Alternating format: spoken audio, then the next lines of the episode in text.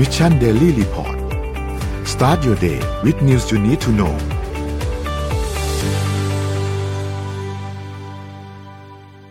สวัสดีครับยินดีต้อนรับเข้าสู่ Mission Daily Report ประจำวันที่ 4 สิงหาคม 2565 หรือว่า 2022 นะครับ วันนี้คุณอยู่กับพวกเรา 3 คนตอน7โมงถึง8โมงเช้า สวัสดีพี่ปิ๊ก สวัสดีพี่เอ็มครับ สวัสดีพี่ปิ๊กสวัสดีนนท์สวัสดีค่ะครับครับ โอเค เดี๋ยววันนี้เราค่อยๆไปอัปเดตเรื่องราวต่างๆกันนะครับ วันนี้มีเรื่องต้องคุยกันเยอะพอสมควรเลยนะครับ เดี๋ยวเราไปอัปเดตตัวเลขกันก่อนครับ ไปดูตัวเลขล่าสุดครับ ตัวเลขล่าสุดเนี่ยเราฉีดวัคซีนต้องขอเป็นเน้นเข็มที่3เลยเนาะประมาณ 30,000 โดสนะครับ 44.6%ของประชากรแล้วนะครับ ไปดูสถานการณ์ผู้ป่วยครับ สถานการณ์ผู้ป่วยตอนนี้เนี่ยผู้ติดเชื้อรายใหม่ 2,432 นะครับ ตัวเลขผู้เสียชีวิตกลับมาสูงอีกครั้งหนึ่งอยู่ที่ 32 คนนะครับ รักษาหาย 2,472 แล้วก็อาการหนัก 917 นะครับ ใส่เครื่องช่วยหายใจ 478 นะครับ ไปดูตลาดหลักทรัพย์บ้านแล้วครับ บ้านเราครับ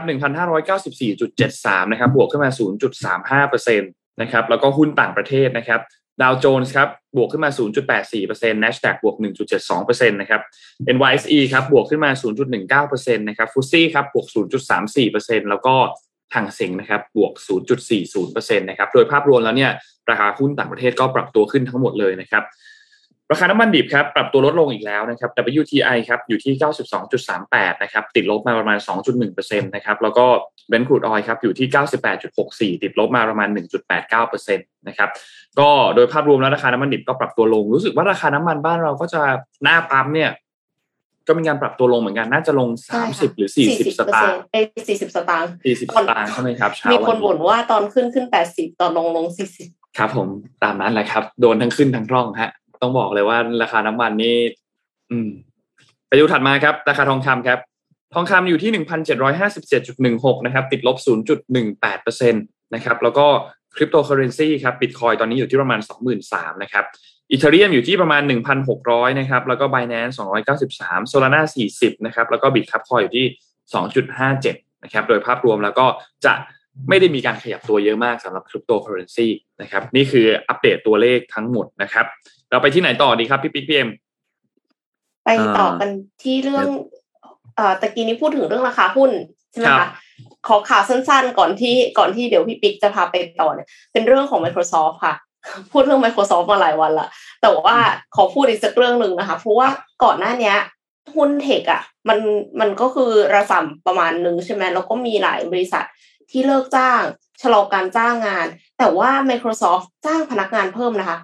Microsoft เนี่ยส่วนกระแส Tech Layoff ยื่นเอกสารประจำปีส่งกรตสหรัฐ เผยจำนวนพนักงานเต็มเวลานะสิ้นเดือนมิถุนายน 221,000 คน ไม่นับ outsource ซึ่งมันเพิ่มขึ้นจากรอบส่งเอกสารของปีที่แล้วถึง 40,000 คนค่ะ จ้างงานเพิ่ม 40,000 คนเลยนะ หรือว่ามีจำนวนพนักงานเพิ่มราว 22%ในรอบ 12 เดือนที่ผ่านมาค่ะ คือการเพิ่มขึ้นจำนวนหนึ่งในห้าเนี่ยมันเยอะมากๆ แสดงให้เห็นถึงการแบบไม่ได้ชะลอ การจ้างงานอย่างที่เคยส่งสัญญาณออกมานะคะครับแต่ว่า FYI ส่วนหนึ่งเนี่ยมันมาจากการซื้อกิจการค่ะ ซื้อกิจการ Nuance ได้พนักงานมา 6,500 คน ซื้อกิจการ Sander มาค่ะเข้าใจว่า X A N D R ธุรกิจโฆษณาจาก AT&T ได้พนักงานมาอีก 1,500 คนทางนี้คือรวมกันมันก็แค่ 8,000 คน แต่ว่ามันเพิ่มขึ้นมาตั้ง 40,000 คนนะคะ ที่เหลืออีก 32,000คนเนี่ยก็คือ Microsoft จ้างเข้ามาเองนะคะ พนักงานในสหรัฐอเมริกาเนี่ยมีทั้งหมด122,000คน แล้วก็ประเทศอื่นๆ99,000คนค่ะ แยกเป็นฝ่ายเนี่ยก็คือฝ่ายปฏิบัติการเนี่ยมีอยู่85,000คน เช่นการผลิตจำหน่าย support ฝ่ายวิจัยและพัฒนา วิจัยและพัฒนาผลิตภัณฑ์มี73,000คน แสดงว่า Microsoft จะทำอะไรใหม่ๆ เยอะมากเลยนะคะ จ้างในฝ่ายวิจัยและพัฒนาตั้ง 73,000 คน ฝ่ายขายและการตลาดเนี่ย47,000 คน แล้วก็บริหารงานทั่วไปอีก 16,000 คน โอ้โห นับว่าน่าติดตามว่า Microsoft เนี่ยจะออก innovation อะไรใหม่ ๆ มา เพราะว่าจ้างงานเพิ่มเยอะขนาดนี้ รวมทั้งจ้างในมีคนที่ทำงานอยู่ในฝ่ายวิจัยและพัฒนาผลิตภัณฑ์ถึง 73,000 คนค่ะ คือแซนเดอร์เนี่ยรู้ว่า ตัวแซนเดอร์ที่เออที่ที่ที่รวมพูดเมื่อกี้ก็คือค่ะบริษัทที่เขาจะไปรับงานแล้วนี่ไงโฆษณาใน Netflix อะอืมที่บอก Netflix ต่อไปจะมีโฆษณา แล้วก็อ่าค่ะ Microsoft เนี่ยไม่เคยทำธุรกิจโฆษณาในสตรีมมิ่งมาก่อน ก็เลย นี่แหละ เขาไปซื้อ ไอ้เจ้า AT&T บริษัทที่เป็นของ AT&T นี้เข้ามาโอ้นั่นคือเหตุผลที่ทำให้ Microsoft ได้ดีลนี้ อืม คิดว่านะครับคิดว่าเพราะ AT&T เนี่ยเขาก็เป็นเขาก็เป็นโอเปอเรเตอร์ใช่ไหมค่ายครับค่ายมือถือเท่าไหร่แล้วก็ค่ะโอเปอเรเตอร์เนี่ยก็ไม่ได้เก่งเรื่องระบบอะไรพวกนี้มาก แต่ว่า อันเนี้ยเป็นธุรกิจใหม่ที่ไอ้เจ้า AT&T เขาเพิ่งตั้งขึ้นมาไม่นานก็ถึงจะตั้งมาได้สองสามปีเองมั้งตัวเนี้ย expert ในด้านสตรีมมิ่งเนี่ย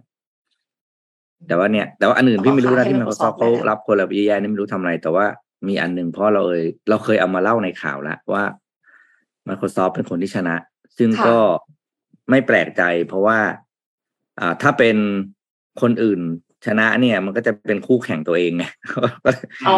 คือสตรีมมิ่งอะอ่าไม make โคร sense ซอฟเป็นคนเดียวที่เป็นสามคนที่เขาประมูลกันอะ ก็มีอเมซอนใช่ไหมแล้วมีใครจำชื่อไม่ได้แล้วอีกคนเพิ่งจำไม่ได้แล้ว น่าจะน่าจะดิสนีย์มั้งครับ ที่เออไม่ใช่ดิสนีย์คือคู่แข่ง ไม่รู้แหละสุดท้ายเนี่ยสองคนนั้นน่ะที่เข้ามาแบบเป็นคอมเป็นช l เลนเจอร์เนี่ยก็มีธุรกิจลูกที่แข่งกับ Netflix อยู่ Netflix ก็เลยก็เลยไม่เอา อะไรเงี้ยอย่างนี้นี่เอง อะเดี๋ยวพาไปดูที่ผลกระทบเริ่มมาแล้วนะครับ จากการที่อ่าเพโลซี่ไปไปไต้หวันไปเยี่ยมที่ไปเยือนใช้คำว่าไปเยือนดีกว่า ที่ที่ไต้หวันนะครับ หลังจากที่เมื่อวันเมื่อวานนะมีการเมื่อวานนี้ครับเมื่อวานใช่ไหมไปแลนด์เครื่องปุ๊บวันเย็นวันเดียวกันครับ รัฐบาลจีนออกมาตอบโต้ทางเศรษฐกิจทันที โดยเริ่มต้น เบาๆก่อนจากการระงับการนำเข้าสินค้าจากไต้หวัน 2,000 รายการจาก 3,200 รายการที่พิตบันนำเข้าอยู่ ครับ ก็คือตีว่าครึ่งหนึ่งนะครับ โดยก็ไม่มีเหตุผลนะบอกไม่ไม่ทำเข้า หยุดการนำเข้านะครับ แล้วก็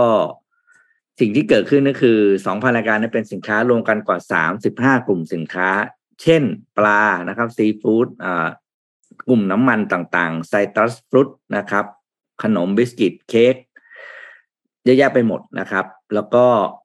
ต่อไปเนี่ยจะขยายไปถึงกลุ่มของกลุ่ม frozen food ด้วยนะครับ โดยจีนเนี่ยก็เคยใช้มาตรการตอบโต้ไต้หวันทางเศรษฐกิจ มาแล้วครั้งหนึ่งเมื่อต้นปี 2021 ซึ่งเราก็เอามาเล่าให้ฟังในใน MDR เหมือนกันก็คือตอนนั้นเนี่ย จีนแบนสับปะรดจากไต้หวัน นะครับ แล้วก็มีข่าวว่าคุณชายอิงเหมือนเนี่ยก็ไปทำแคมเปญ Freedom Pineapples แล้วก็รณรงค์ให้ต่างชาติคือประเทศอื่นๆ นอกจากจีนเนี่ยมาช่วยซื้อสับปะรดจากไต้หวันไป ซึ่งตอนนั้นทำสำเร็จค่ะตอนนั้นคือสินค้าคือสับปะรดตัวเดียวนะครับ แต่รอบนี้เนี่ยสองพันรายการนะครับ ก็สองพันรายการเนี่ยมูลค่าต่อปีนะครับ ก็คือ เอ่อ สองร้อยล้านเหรียญนะครับก็จะไม่ได้เยอะมากนะสำหรับไต้หวัน เพราะว่าประเทศเขาไม่ไม่ใช่เรื่องการเกษตรเป็นหลักแต่ มันก็กระทบกับกลุ่มเกษตรกร แล้วก็ประชาประชากรกลุ่มหนึ่งหรือทางผู้ประกอบการที่ทำธุรกิจอาหารนะครับ ในขณะเดียวกันอนอกจากไม่ Import สินค้าอาหารจากไต้หวันแล้วนะครับ จีนก็กำลังจะดำเนินการมาตรการคือไม่ส่งออกไปไต้หวันด้วยเช่นกันอื ไม่ส่งออกอะไรครับ ไม่ส่งออกทรายทรายทรายที่ไว้ใช้ก่อเอาไว้สร้างทำชิปนะครับ ใช้ทำชิปด้วยครับ ถูกต้องนะครับ ทีนี้พอไม่ส่ง ไม่ส่งทรายก็แปลว่าก่อสร้างไม่ได้อืมผลิตชิปก็ไม่ได้ครับพี่ปิ๊กผลิตชิปก็จะยากขึ้นครับอืมตัวนะครับ TSMC ก็คราวนี้ก็ก็ อืม ก็ก็ลำบากเนอะก็ทางก็ลำบากนะครับ เพราะว่าขายก็ไม่ได้ซื้อก็ไม่ได้ แล้วมันกระทบกับ supply chain ของการผลิต นะครับ ต้องดูว่าทางไต้หวันจะแหมต้องใช้คำว่าจะใช้แก้เกมมันก็ไม่ใช่เกมนะจะจะจะจะจะทำยังไงต่อกับเรื่องนี้นะครับ ครับเพราะว่านี่คือมาตรการเริ่มต้น ใช่อ่านนท์มีเรื่องอื่นเล่าต่อไหมเรื่องนี้ มีครับเดือดแน่ขยายเพิ่มเติมครับ คือการการมีมาตรการแบบนี้เนี่ยก็น่าสนใจ เพราะว่าหนึ่งเลยคือไต้หวันเนี่ยต้องรู้อยู่แล้วล่ะ ว่าจีนจะมีการตอบโต้อะไรยังไง ก่อนที่จะมีการตอบรับ ให้ Nancy Pelosi Speaker of the House ของที่สหรัฐเนี่ยมีการเดินทางมาเยือนไต้หวัน อยู่ไม่รู้สึกจะอยู่ไม่ถึง 24 ชั่วโมงด้วยใช่ไหมครับ อยู่ประมาณช่วงช่วงเข้ามาถึงดึกๆ แล้วก็กลับไปช่วงประมาณช่วงเย็นๆประมาณ5โมงเย็น6โมงเย็นนะครับ ก็บินออกไปนะครับ ซึ่งก็น่าสนใจเพราะว่าการมาเยือนในครั้งนี้เนี่ยแสดงให้เห็นอะไรหลาย ๆ อย่างนะครับ ไม่ว่าจะเป็น ความสัมพันธ์อันดีระหว่างทั้งคุณไช่อิงเหวินแล้วก็แนนซี่เพโลซีนะครับมีการมอบเหรียญเกียรติยศด้วยเมื่อวานนี้นะครับ แล้วก็พูดถึงว่าแนนซี่เพโลซีเองก็เป็นหนึ่งในเหมือนกับ เป็นถ้าคำศัพท์ชาวบ้านชาวบ้านหน่อยก็เหมือนเป็นเพื่อนรักคนหนึ่งอะเพื่อนรักที่จริงใจคนหนึ่งนะครับ ที่ที่คุณไช่เหมือนใช้เมื่อวานนี้เนี่ยนะครับ แต่ทีนี้การมาเยือนครั้งนี้เนี่ยจะคุ้มหรือเปล่าต้องติดตามดูต่อหลังจากนี้ คือตอนนี้เนี่ยจีนเนี่ยมีการออกคำเตือนออกมานะครับ ให้สายการบินพาณิชย์ ทั้งหมดที่โดยเฉพาะหลักๆก็คือในเอเชียเนี่ยนะครับ ให้หลีกเลี่ยงเส้นทางการบินรอบๆพื้นที่ไต้หวันทั้งหมด เพราะว่ากองทัพจีนจะมีการซ้อมรบการทหารกัน ซ้อมรบทางทหารนะครับ เพื่อตอบโต้การมาเยือนไต้หวันของแนนซี่เพโลซีในครั้งนี้เนี่ยนะครับ ก็คือต้องบอกว่าแนนซี่เพโลซีเนี่ยเดินทางออกไปแล้วนะครับ แล้วก็มีสายการบินเยอะมากนะครับ ที่มีการได้รับการแจ้งเตือนว่า พื้นที่หกน่านฟ้าเอ้น่านฟ้าหกแห่งรอบๆไต้หวันตอนนี้เนี่ยจะเป็นเขตอันตรายตั้งแต่วันที่สี่หรือวันที่เจ็ดสิงหาคมนี้นะครับ แล้วก็มีการแจ้งสายการบินต่างๆ พร้อมหมดเลยนะครับ ไม่ว่าจะเป็นที่เกาหลีใต้โซนเอเชียทั้งหลายเนี่ยแจ้งหมดไทยเราก็ได้รับการแจ้งเช่นเดียวกันนะครับ ให้หลีกเลี่ยงเส้นทางบริเวณตรงนี้นะครับ ก็น่าสนใจครับว่าการซ้อมในครั้งนี้จะเป็นอย่างไร เพราะว่าเอ่อทางด้านของกองทัพปลดปล่อยประชาชนจีนเนี่ยประกาศออกมาบอกว่าการซ้อมรบในครั้งนี้เนี่ย จะซ้อมรบด้วยกระสุนจริง และเรียกร้องให้เครื่องบินและเรือของชาติอื่นๆเนี่ยให้เลี่ยงน่านฟ้าและน่านน้าในพื้นที่ที่กำหนดตรงนี้ จะได้ไม่ไม่เป็นอันตรายต่างๆ ต่อเรื่องพวกนี้นะครับ แล้วก็ไต้หวันเองก็มีการออกแถลงการจากกระทรวงการต่างประเทศออกมา บอกว่าการที่จีนเนี่ยจะมีการซ้อมรบด้วยกระสุนจริง แล้วเรียกร้องให้มีคนเนี่ยหลบหลีกจากพื้นที่บริเวณตรงนั้นเนี่ยเป็นอันตรายต่อการค้าระหว่างประเทศ แล้วก็การแลกเปลี่ยนทางเศรษฐกิจ ตลอดไปจนกฎหมายและระเบียบระหว่างประเทศนะครับ ก็มีการตอบโต้ออกมาบ้างบางส่วนเหมือนกัน ก็ก็น่าสนใจครับเมื่อวานนี้มีหลายท่านที่ออกมาพูดถึงเรื่องของนโยบายว่าเชื่อในจีนเดียว หรือไม่เชื่อในจีนเดียวต่างๆเนี่ยเมื่อวานนี้มีเพียบเลยนะครับ ก็ทุกท่านน่าจะเห็นตามหน้าข่าวกันแล้วพอสมควรนะครับ ทีนี้ทริปเยือนในครั้งนี้เนี่ยสิ่งที่แนนซี่เพโลซีเนี่ยเข้ามาเยือนในครั้งนี้เนี่ยนนคิดว่านะส่วนตัวนะ วางวางเรื่องข่าวแล้วนะครับ วางเรื่องข้อมูลจากแฟกต์แล้วนะอันนี้เป็นความคิดเห็นส่วนตัวแล้วนะครับนนคิดว่าต้องมีการพูดคุยกันก่อนอยู่แล้ว กับฝั่งจีนด้วยแน่นอนค่ะ กับฝั่งจีนด้วย ไม่มีทางที่จีนจะปล่อยให้เดินทางเข้าไปในไต้หวันแบบแบบโดยที่ไม่ได้มีการพูดคุยก่อนนะครับ คงมีการคงมีการพูดคุยอะไรกันบางอย่างแล้วเนี่ยนะครับ แต่ว่าเหมือนแบบ feel feel คงแบบเลือกทางเลือกอะถ้าคุณ ถ้าคุณจะมาจริงเราจะมีมาตรการตอบโต้หนึ่งสองสามสี่แบบนี้นะโอเค แต่เรารับทราบแล้วว่าคุณจะมาเนี่ยนะครับ ก็น่าจะเป็นอีกอันหนึ่งเพราะว่ารัสเซียเองก็ออกแถลงการณ์ทันทีเมื่อวานนี้นะครับ ว่ารัสเซียก็สนับสนุนเกี่ยวกับนโยบายจีนเดียวนะครับไทยเมื่อวานนี้กระทรวงการต่างประเทศโฆษกของกระทรวงการต่างประเทศก็ก็ระบุเช่นเดียวกันว่าว่ามีความเชื่อในนโยบายจีนเดียว แล้วก็ไม่สนับสนุนการกระทำที่จะทำให้เกิดความแตกแยกในพื้นที่บริเวณตรงนั้น นะครับ แต่ก็แน่นอนแหละก็มันมีก็มันก็ต้องมีผลเสียที่จะต้องแลกตามมาเหมือนกันนะครับ ว่าผลกระทบที่จะตามมาที่จีนพูดถึงว่าจะโยงกลับมาหาที่สหรัฐว่าสหรัฐต้องชดใช้ต้องอะไรต่างๆ เนี่ย มันจะเป็นอย่างไรนะครับ ก็เป็นอีก movement อันหนึ่งที่ที่น่าสนใจและ ไม่รู้ว่าจะลุกลามจนกลายเป็นวิกฤตขนาดใหญ่ในพื้นที่บริเวณตรงนั้นได้หรือเปล่า หรือจะเป็นแค่การที่ทำให้เกิดความตึงเครียดชั่วคราวในพื้นที่ตรงนั้นเท่านั้นนะครับ แต่แน่นอนแหละชาติมหาอำนาจทั้งสองทั้งจีนทั้งสหรัฐก็กำลังแข่งขันกันในพื้นที่บริเวณตรงนี้อย่างหนักมากนะครับ เพราะว่าต่างฝ่ายต่างก็นะกับไต้หวันเนี่ยเป็นเป็นเป็นเป็นจุดยุทธศาสตร์สำคัญนะครับ ทั้งด้านด้านการค้า TSMC เอง แล้วคนก็มองไปถัดมาว่า เฮ้ย แล้วชิปล่ะ TSMC อะทำยังไงต่อ เมื่อกี้พี่ปีพูดถึงเรื่องของการที่มีการระงับการการนำห้ามส่งออกทรายจากทางจีนไปที่ไต้หวันเนี่ยนะครับ แล้วก็มีอีกหลายหลายอย่างไปกี่รายการนะครับ พี่ปิ๊กสองพันรายการใช่ไหมครับ พี่ปิ๊กมิวมิวเสียงอยู่ครับสองพันนี้ห้าม import จากไต้หวัน แต่ว่าห้ามส่งออกมาเนี่ยไม่ได้เปิดเผยว่ากี่รายการ แต่ประเภทหนักๆนะมีทรายมีอะไรอีกสองอย่าง ครับ คือไต้หวันเนี่ยเราเคยเอามาเล่ากันแล้วเนาะว่าส่วนแบ่งส่วนแบ่งการตลาดของตลาดเซมิคอนดักเตอร์ของเขาเนี่ย เยอะมากปี 2022 เนี่ยถ้าทั่วทั้งโลกเขากินอยู่ 66เปอร์เซ็นตนะครับ ไม่ใช่ไม่ใช่เขาเรียกว่าไม่ใช่ธุรกิจที่จะลอกกันง่ายๆอะ คือแม้ว่าคุณจะผลิตเซมิคอนดักเตอร์ได้ผลิตชิปได้ แต่ไม่ได้หมายความว่าคุณภาพจะได้ในระดับเดียวกันกับที่ TSMC เนี่ยผลิตมาให้ทั่วแทบจะทั่วโลกเนี่ยสามารถใช้ได้นะครับ แต่ถ้าหากว่า TSMC ได้รับผลกระทบจริงๆเนี่ยนะครับ แน่นอนเราอาจจะได้เห็นว่าเขาอาจจะมีการโยกย้ายฐานการผลิต ตอนนี้อยู่ที่ไต้หวัน อาจจะย้ายไปที่สหรัฐอเมริกาไหมย้ายไปที่ญี่ปุ่นไหมพูดง่ายก็คือย้ายไปที่ประเทศที่เป็นพันธมิตรกับเขาเนี่ยนะครับ ก็ เข้าไปเนี่ยอีกจุดหนึ่งที่น่าสนใจเหมือนกันนะครับ และต้องจับตามองมาก เพราะว่าถ้า TSMC เจอปัญหาเมื่อไหร่เกี่ยวกับการผลิตชิป จะยิ่งขาดไปอีก ซึ่งเราก็ขาดกันอยู่แล้วใช่ไหมครับพี่เอ็มช่วงอืมช่วงเวลาค่ะที่ผ่านมาสองสามปีนี้รวมถึงปีนี้เองก็ขาดแคลนกันมากอยู่แล้วสำหรับตัวชิปนะครับ เพราะฉะนั้นสถานการณ์ตรงนี้น่าเป็นห่วงมากครับ เพราะว่ากระทบห่วงโซ่การผลิตไปหลายหลายอย่างมาก ถ้าเหตุการณ์นี้มันเกิดขึ้นเมื่อ 15 ปี 20 ปีที่แล้วอาจจะเป็นอีกรูปแบบหนึ่ง นะครับเราอาจจะไม่ได้มีความต้องการชิปมากเท่าตอนนี้นะครับ แต่ตอนนี้ชิปเป็นสิ่งที่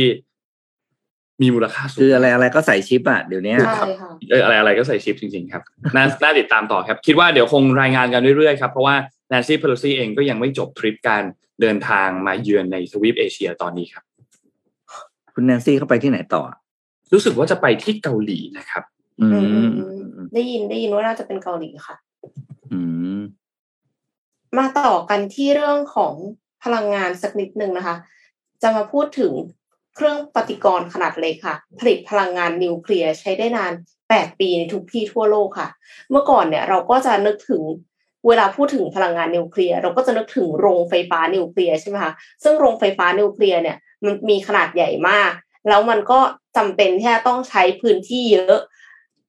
รวมไปถึงใช้เวลาอย่างน้อย6ปีในการก่อสร้างค่ะ แต่ว่าเครื่องปฏิกรณ์ขนาดเล็กที่ว่าเนี่ยมันเกิดจากแนวคิดของ Doug Berner ซึ่งเป็น CEO ของ Radiant Nuclear ซึ่ง Radiant Nuclear เนี่ยก็ก็คือเป็นสตาร์ทอัพที่ Doug Bernauer เนี่ยซึ่งเขาเป็นอดีตวิศวกรของ SpaceX ออกมาตั้งอ่าเครื่องปฏิกรณ์นิวเคลียร์ขนาดเล็กเนี่ยเขาเรียกว่า Kaleidos นะคะ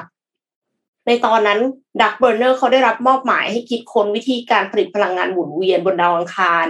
เพื่อที่จะให้มนุษย์ย้ายไปสร้างอาณานิคมบนดาวอังคาร สามารถอยู่รอดได้หรือว่ามีพลังงานที่ใช้ในการเดินทางระหว่างโลกกับดาวอังคารค่ะเขาก็เลยพยายามที่จะคิดค้นเกี่ยวกับเรื่องเครื่องปฏิกรณ์นิวเคลียร์นี่แหละแต่ว่าปกติแล้วเครื่องปฏิกรณ์นิวเคลียร์จะดึงพลังงานความร้อนที่เกิดจากปฏิกิริยาลูกโซ่ ในการแตกตัวของอะตอมนิวเคลียร์แตกตัวนะอันนี้คือฟิชชั่น แต่ถ้าฟิวชั่นซึ่งเป็นแบบดวงอาทิตย์หรือว่าดวงอาทิตย์เทียมที่จีนสร้างเนี่ยอันนั้นนะคือฟิวชั่นคือรวม แต่ฟิชชั่นเนี่ยคือยิงไปแล้วแตกแตกแตกแตกแตกเนี้ยค่ะ ก็จะเกิดพลังงานมาใช้ในพลังงานไฟฟ้า Radiant Nuclear ก็ใช้หลักการเดียวกันเป็นนิวเคลียร์ฟิชชันเนี่ยแหละ มาเป็นเตาปฏิกรณ์ขนาดเล็กที่สามารถขนย้ายได้ค่ะ เครื่องปฏิกรณ์ Kaleidos เนี่ยเป็นเครื่องผลิตพลังงานที่ใช้เชื้อเพลิงนิวเคลียร์แบบ tri-structural isotropic หรือ TRISO มาเป็นพลังงาน ซึ่งเกิดจากธาตุยูเรเนียม ทอเรียม หรือพลูโตเนียม ที่จะถูกห่อหุ้มด้วยชั้นคาร์บอนคาร์ไบด์โดยเครื่องหนึ่งหนึ่งเนี่ยจะสร้างพลังงานไฟฟ้าได้มากกว่า 1 เมกะวัตต์ ซึ่งเพียงพอที่จะจ่ายพลังงานให้กับบ้าน 1,000 หลังได้นานถึง 8 ปีค่ะ Radiant Nuclear เนี่ยเขาตั้งเป้าว่าภายใน 5 ปี จะสร้างเครื่องปฏิกรณ์เครื่องแรกออกมาให้ได้ แต่ณจุดนี้เนี่ยบริษัทกำลังจะทดสอบระบบหล่อเย็นขนาด 12 ตัน และยังมีแผนจะทดสอบระบบหล่อเย็นขนาด 50 ตันในขั้นถัดไป จากนั้นบริษัทตั้งเป้าที่จะสกัดฮีเลียม โดยเครื่องสกัดฮีเลียมเนี่ยจะส่งธาตุฮีเลียมเข้าไปในเครื่องปฏิกรณ์แล้วก็สกัดออกมาเพื่อนำฮีเลียมสกัดมาใช้ประโยชน์ในด้านอื่น ๆ ต่อไปค่ะ คือต้องบอกก่อนว่าฮีเลียมเนี่ยเขาใช้เอาไว้หล่อเย็นในเครื่องปฏิกรณ์ขนาดเล็ก ซึ่งจริงๆ แล้วปกติ เตาปฏิกรณ์ขนาดใหญ่เขาใช้น้ำนะคะใช้น้ำเป็นตัวหล่อเย็น เครื่องปฏิกรณ์นิวเคลียร์ขนาดเล็กของ Radiant Nuclear เนี่ยยังถูกออกแบบมาให้มีขนาดพอดีกับตู้คอนเทนเนอร์ขนส่งค่ะ สามารถขนย้ายได้โดยพาหนะทุกประเภท วงเล็บที่สามารถแบกตู้คอนเทนเนอร์ได้นะคะ ซึ่งทำให้ชุมชนในพื้นที่ห่างไกล สามารถเข้าถึงพลังงานหมุนเวียนได้ ใช้เป็นแหล่งพลังงานสำหรับชุมชนได้อีกด้วยค่ะ เครื่องปฏิกรณ์เนี่ยจะช่วยลดการพึ่งพาเชื้อเพลิงฟอสซิล แต่ว่าแน่นอนค่ะ พูดถึงนิวเคลียร์ทุกคนก็กลัวนะคะ ถ้าพูดถึงความปลอดภัยเนี่ย Radiant Nuclear เขาอธิบายว่าเม็ดเชื้อเพลิงทั้งหมดที่อยู่ภายในก้อนเชื้อเพลิงแบบไทรโซ จะถูกหุ้มด้วยสารหน่วงนิวตรอนที่ทำจากไพโรไลติกกราไฟต์แล้วก็หล่อเย็นด้วยสารหล่อเย็นฮีเลียมแทนน้ำอนุภาคเชื้อเพลิงพิเศษเหล่านี้จะไม่หลอมละลายและทนต่ออุณหภูมิที่สูงขึ้น ทั้งยังลดความเสี่ยงในการกัดกร่อนเมื่อเปรียบเทียบกับเชื้อเพลิงนิวเคลียร์แบบดั้งเดิม แล้วก็ไม่ทำให้เกิดการปนเปื้อนในกระบวนการหล่อเย็นทำให้เพิ่มความใช้ความปลอดภัยในการใช้งานไปอีกหนึ่งระดับ ทั้งนี้คืออันนี้คือ opinion เหมือนกัน คือเอ็มไปดูคลิปอื่นๆเกี่ยวกับเรื่องนิวเคลียร์ค่ะ สิ่งที่น่ากังวลอีกอย่างหนึ่งอะคือซากคือมันจะมีขยะนิวเคลียร์ออกมา มันมันน่าจะมีกัมมันตรังสีถ้าเข้าใจไม่ผิด มันไม่ใช่ว่าขยะอันเนี้ยจะ ไปถูกฝังกบทิ้งยังไงก็ได้ค่ะ มันต้องมีวิธีการที่จะทำให้ทิ้งได้อย่างปลอดภัย อันนี้ก็ไม่แน่ใจเหมือนกันว่าต้องทำยังไง เพราะฉะนั้นถ้าเครื่องเนี้ยมันแพร่หลายไปมากๆ เราไม่รู้วิธีการจัดการกับขยะค่ะ มันก็อาจจะทำให้เกิดสารกัมมันตรังสีลงไปในน้ำลงไปในดิน แล้วก็สัตว์น้ำหรือว่าต้นไม้ต่างๆ ได้รับผลกระทบ อันนี้ก็ไม่แน่ใจว่าจะทำยังไงต่อไป ก็แอบกลัวอยู่เหมือนกัน นอกเหนือจากการระเบิดแล้วนะคะ ครับ สนใจไหมคะ นิวเคลียร์พกพากลัวกลัวมันจะระเบิดตัวเอง นิวเคลียร์พกพานะครับ เออเดี๋ยวนี้มันเล็กขนาดพกได้แล้วเหรออืม อ่าเดี๋ยวพาไปดูเรื่อง การเกษตรบ้าง แต่ว่าเป็นการเกษตรที่เวียดนามนะครับ อันนี้ก็มาเล่าให้ฟังเนื่องจากมันค่อนข้างใกล้ตัวเราเหมือนกัน เวียดนามเนี่ยเป็นหนึ่งในประเทศที่ส่งออกกุ้ง มากเป็นระดับต้นๆของโลกนะครับแล้วเขาก็เป็นคู่แข่งของเรา เพราะไทยก็เป็น เป็นเป็นประเทศส่งออกกุ้ง ไม่แพ้ชาติใดในโลกเหมือนกันนะครับครับแต่ว่าประเด็นไม่ได้มีโวลุ่มมาแล้วให้มาเล่าให้ฟังนะ เมื่อวานนี้ครับ เวียดนามเนี่ยก็มีข่าวออกมาว่ามีเกิดการร่วมมือกันของสองบริษัทนะครับ ก็คือเวียดเวียดเออ เออเออขอโทษดีอ่านไม่ออกเวียด UC Group แล้วกันนะครับ อ่านอ่านตามชื่อแล้วกันอ่านไม่ออก แล้วก็ AquaEasy นะครับ คือเวียด UC เนี่ยเป็นเป็นกลุ่มธุรกิจเลี้ยงกุ้งนะครับ ส่วน AquaEasy แน่นอนชื่อเขาก็บอกแล้วมันเชิง tech ๆเนาะสองบริษัทนี้ได้ประกาศความร่วมมือกันในการพัฒนาเทคโนโลยีในการเลี้ยงกุ้งแบบ AI นะครับ ก็คือ ใช้เทคโนโลยีเข้ามาควบคุมการเลี้ยงกุ้งทั้งหมดร้อยเปอร์เซ็นตนะครับ โดย Aqua Easy ไอ้ระบบเขามีระบบ AI นะครับ มีสามระบบที่เข้าใช้งานก็คือ AI นะครับ AI System มี iFeeders นะครับแล้วก็แล้วก็ Shrimp Talk สามระบบนี้จะเข้าทดสอบกับฟาร์มกุ้งกว่าหนึ่งพันแห่งนะครับ สิ่งที่เขาทำคืออะไรครับหนึ่งก็คือควบคุมเขาเรียกว่าคุณภาพน้ำที่ใช้เลี้ยงกุ้งนะครับ ถ้าน้ำมีความเค็มความอะไรนึกก็จะมีการปล่อย อ่าเขาเรียกว่ามีการบำบัด เพื่อรักษาคุณภาพน้ำให้อยู่ในสภาพที่เหมาะสมกับการเจริญเติบโตของกุ้งมากที่สุดนะครับสองไอฟิดเดอร์ก็คือโปรแกรมการให้อาหาร แล้วก็การเติมสารอะไรต่างๆนี่แหละเข้าไปนะครับสองตัวนี้จะเป็นตัวที่ทำให้บ่อกุ้งเนี่ย ลดการบำบัดแบบธรรมชาติที่เรียกว่า ธรรมชาติจัดสรรอะรอฝนรออะไรเนี้ยนะพวกนี้จะลดได้แล้วก็ประหยัดเวลาประหยัดต้นทุนในเรื่องของการปรับแต่งคุณภาพน้ำให้กับ ผู้เลี้ยงกุ้งนะครับ คาดการว่าระบบตัวนี้เนี่ยจะลดต้นทุนการเลี้ยงกุ้งนะแล้วก็เพิ่มประสิทธิภาพให้ในการเลี้ยงกุ้งได้ประมาณสามสิบเปอร์เซ็นตนะครับ ซึ่งการทดลองนี้จะใช้เวลาก็ไม่นานนะครับ ก็เพราะว่าฟาร์มกุ้งเนี่ยรอบเทินเขาเขาเร็วอยู่แล้วนะครับบ่อกุ้งบ่อหนึ่งเนี่ย ก็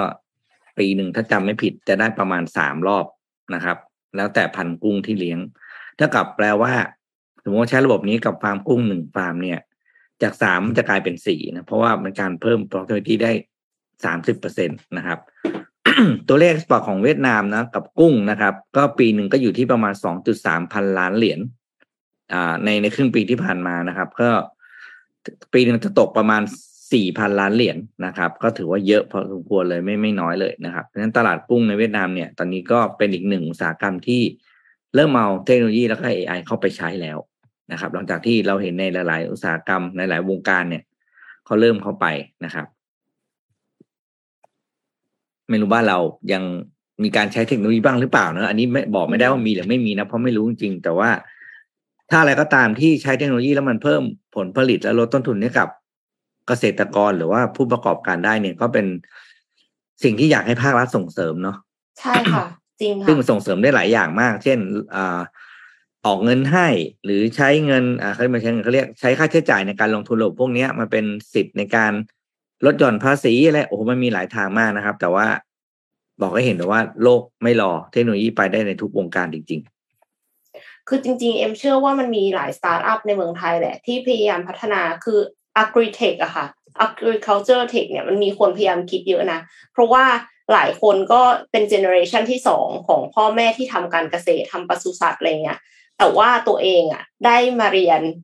เกี่ยวกับเทคโนโลยีแล้วก็รู้สึกว่าเฮ้ยจริง ๆ แล้วมันมีเทคโนโลยีบางอย่างที่สามารถเอาไปช่วยเหลือเกษตรกรได้ทำให้ปศุสัตว์มันแบบดีขึ้นได้เลี้ยงไก่แบบออร์แกนิกในแบบที่ใช้เครื่องเทคโนโลยีอะไรเงี้ย precision farming เป็นต้นอย่าง recount อย่างเงี้ย แต่คือแต่แต่ recount ไม่ได้เกี่ยวกับว่าพ่อแม่เป็นเป็นเกษตรกร ทีนี้คือ ปัญหามันอยู่ตรงที่มันยังไม่ค่อยมีคนสนับสนุนที่พี่ปิ๊กบอกค่ะ คือการสนับสนุนเนี่ยมันมีแค่ทุนเบื้องต้น ทุนวิจัย เสร็จแล้วก็จบไปต่างคนต่างว่ากัน คือครับถ้าสมมติว่ามันจะสนับสนุนจริงๆอะเอ็มคิดว่ามันต้องเป็นระดับกระทรวง คือไม่ใช่ว่าโยนเงินมาให้ก้อนหนึ่งสมมติว่าแม็กซิมัมสองล้านเงี้ยแล้วเสร็จแล้วหลังจากนั้นคุณจะไปทำอะไรก็ไปทำแต่ว่าคือถ้าเขาไม่ได้มี นโยบายอะไรหรือว่าเวลาที่ปกติเกษตรกรไปปรึกษาเกษตรอำเภอ หรือหน่วยงานต่างๆอะเขาไม่มีการ introduce เทคโนโลยีเหล่านี้ มันก็ยากที่มันจะไปถึงเกษตรกร แล้วก็ถ้าไม่มีทุนในแบบที่เฮ้ยให้เกษตรกรลองมาใช้ฟรีไหมลองมาใช้ฟรีได้นานเท่าไหร่โดยที่ภาครัฐเป็นคนจ่ายแทนนะคะสตาร์ทอัพมันก็จะอยู่ไม่ได้ค่ะอืมก็อยากให้สนับสนุน ในระยะยาวๆ เพราะว่าเออในที่เพราะสุมัดนต้องแล้วต่อเนื่องไง GDP ประเทศด้วยนะคือคือเวลาที่แบบว่าใส่สารอะไรลงไปในบ่อเลี้ยงกุ้งอะแล้วก็โดนตีกลับมาค่ะ ส่งอืมออกไปอะเฮ้ยอันนั้นก็คือกระทบทั้งประเทศนะคะ เพราะฉะนั้นเอ็มคิดว่าการให้ทุนในระยะยาวที่สนับสนุนให้คนที่เขาทำอาชีพเหล่านั้นจริง ๆ ใช้เทคโนโลยีของสตาร์ทอัพไทยเนี่ยเป็นเรื่องที่สำคัญมากๆค่ะจริงครับ จริงครับ จริง ๆ เนี่ยนะอยากพูดต่อมากเลยอะสักหน่อยครับรู้ว่าพี่ทำไมเขาถึงให้ทุนครั้งเดียวจบทำไมคะแต่มันเป็นการแซะทำไมเราอย่าเลย ไม่แซะไม่แซะไม่พี่แซะปิ๊กเอ็มอยากรู้ ให้ทุนทุกครั้งถ่ายรูปทุกครั้งก็เปลืองไวนิลเหนื่อยถ่ายรูปเหนื่อย ไม่ต้องถ่ายก็ได้ค่ะเออแคปจอได้ ไม่ได้สิมันก็ต้องถ่ายสิอืมอะถ่ายถ่ายได้ไม่ต้องมีไวนิลไม่ต้องมีไวนิลไงคือมันก็รัฐบาลเขา ผู้ที่ผู้ที่ให้ทุนแล้วกันอย่าเรียกว่ารัฐบาลเลยผู้ที่ให้ทุนทีเขาก็ไม่สามารถมาเขาคงไม่ไม่ได้มีกำลังใจมาตามอะเพราะฉะนั้นคือวิธีคิดมันมันมันไม่เหมือนกันไงคือเขายังเขาเขายังไม่เข้าใจคำว่าบ่มเพาะอ๋อถูกไหมเอ่อการให้ทุนคือให้ทุนเริ่มต้นเสร็จแล้วที่เหลือไปไปไปไปลุยกันเองไปสู้กันเองบางทีมันไม่เหมือนการบ่มเพาะนะใช่เพราะการบ่มเพาะคือเอาประคองไปจนกว่าเขาจะเดินได้ แล้วก็ใช่ตั้งตัวได้แล้วก็อะค่อย ๆ ไป แต่ว่าการให้มาเฮครั้งเดียวเนี่ย แล้วก็เอาไปที่เหลือไปก็ตบละถือว่าสนับสนุนแล้วไงที่เหลือไปสู้กันเองอันเนี้ยมันไม่พอ แล้วเราก็ได้ยินโอ้โหหลายโครงการมากเพื่อนๆในวงการสตาร์ทอัพหรือแม้กระทั่งธุรกิจทั่วไปก็ตามเป็นสปีและตามโครงการที่เขาทำเรื่องนวัตกรรมต่างๆ เนี่ยส่วนใหญ่จะเป็นแบบนี้คือ ได้เงินสนับสนุนครั้งเดียวแล้วก็หลังจากนั้นไปขอคือไม่ได้แล้วเขาก็จะบอกว่าให้ไปแล้ว อืม จริงอืม แล้วก็มันมีอีกอันหนึ่งก็คือให้ต่อเนื่องก็บางทีก็ลำบาก เพราะว่าไม่ไม่ไม่ไม่บ้านเราไม่ชินกับการให้ให้เงินสนับสนุนคนต่อเนื่องอะ มันก็จะเป็นถูกมองว่าเอาทำไมให้คนเนี้ย ให้อยู่ให้อยู่นั่นอะ ให้คนเนี้ยเออรายนี้อะไรเงี้ย ซึ่งวิธีคิดมันต้องเปลี่ยนไงมันต้องเปลี่ยนเรื่องของของคำว่าบ่มเพาะเนี่ย ให้เข้าใจจริง ๆ แล้วเป็นนโยบาย ว่าต้องบ่มนะ แต่ว่าจะบ่มได้กี่รายอะไรมันก็อีกเรื่องหนึ่งเพราะมันเห็นครับผลลัพธ์ปุ๊บเนี่ย มันก็จะเกิดการ กล้าที่จะให้บ่มเพาะจำนวนรายมากขึ้น อืม จริงค่ะ คือคือถ้าบ่มเพาะแล้วมันเกิดจริงอะมันก็เป็น inspiration ให้คนอื่นอะ มาพัฒนาเทคโนโลยีในลักษณะเดียวกันอย่างนี้อีก แล้วก็จะได้ไม่อย่างนั้นมันก็คือ มันไม่มีสตาร์ทอัพที่เป็นสตาร์ทอัพจริงๆอะมันก็จะมีแต่สตาร์ทอัพที่จริงๆแล้วเป็นบริษัทลูกของบริษัทใหญ่ คืออืมเกิดมาเพราะว่าบริษัทใหญ่ให้เงินมาตั้งแต่ต้นแล้ว หรือว่าพ่อแม่รวย ถ้าไม่รวยมากๆ ก็ทำสตาร์ทอัพไม่ได้ นี่ก็ไม่โอเคค่ะ อืม อืมอะอ๋อนะครับน่าน่าน่านะ เรื่องนี้ เรื่องเรื่อง อืม ครับเราพามาดูต่อครับ เกี่ยวกับเรื่องของราคาน้ำมันนิดนึงครับ เมื่อวานนี้เนี่ยมีตอนตามตามเวลาไทยก็ประมาณหกโมงเย็นหกโมงครึ่งทุ่มหนึ่งแถวๆนี้นะครับ กลุ่ม o p e c Plus เนี่ยนะครับ มีการ ประชุมกันนะครับ ซึ่งหัวข้อในการประชุมครั้งนี้เนี่ยทุกคนก็น่าจะเดากันได้เกี่ยวกับเรื่องของการเพิ่มกำลังการผลิตน้ำมันต่อวันนะครับ ทีนี้จำตอนที่โจไบเดนเนี่ยบินไปพูดคุยกับกลุ่มของ o p e c Plus ตอนนั้นไปหาที่ซาอุดิอาระเบียจำได้ใช่ไหมครับและเพื่อที่จะไปเจราจาบางอย่าง แล้วก็ขอให้มีการเพิ่มกำลังการผลิตน้ำมันขึ้นมาเนี่ยนะครับ เมื่อวานนี้เนี่ยได้ข้อสรุปมาแล้วนะครับว่า หลังจากการประชุมเสร็จเรียบร้อยเนี่ยจะเพิ่มกำลังการผลิตในเดือนกันยายนเพียงแค่หนึ่งแสนบาร์เรลต่อวันเท่านั้นนะครับ ซึ่งหนึ่งแสนบาร์เรลต่อวันเนี่ยคือแทบไม่แทบแทบไม่ได้สะทกสะท้านอะไรเท่าไหร่ แล้วก็เหมือนกับไม่ได้ทำตามคำขอของโจไบเดนเลยนะครับ ตอนแรกเนี่ยราคาน้ำมันก็มีการขยับปรับตัวเพิ่มขึ้น แต่หลังจากนั้นก็หัวดิ่งลงมาอีกทีหนึ่งนะครับ ทีนี้ก่อนหน้านี้เนี่ย กำลังการผลิตในเดือนกรกฎาและในเดือนสิงหาเนี่ยนะครับ จะอยู่ที่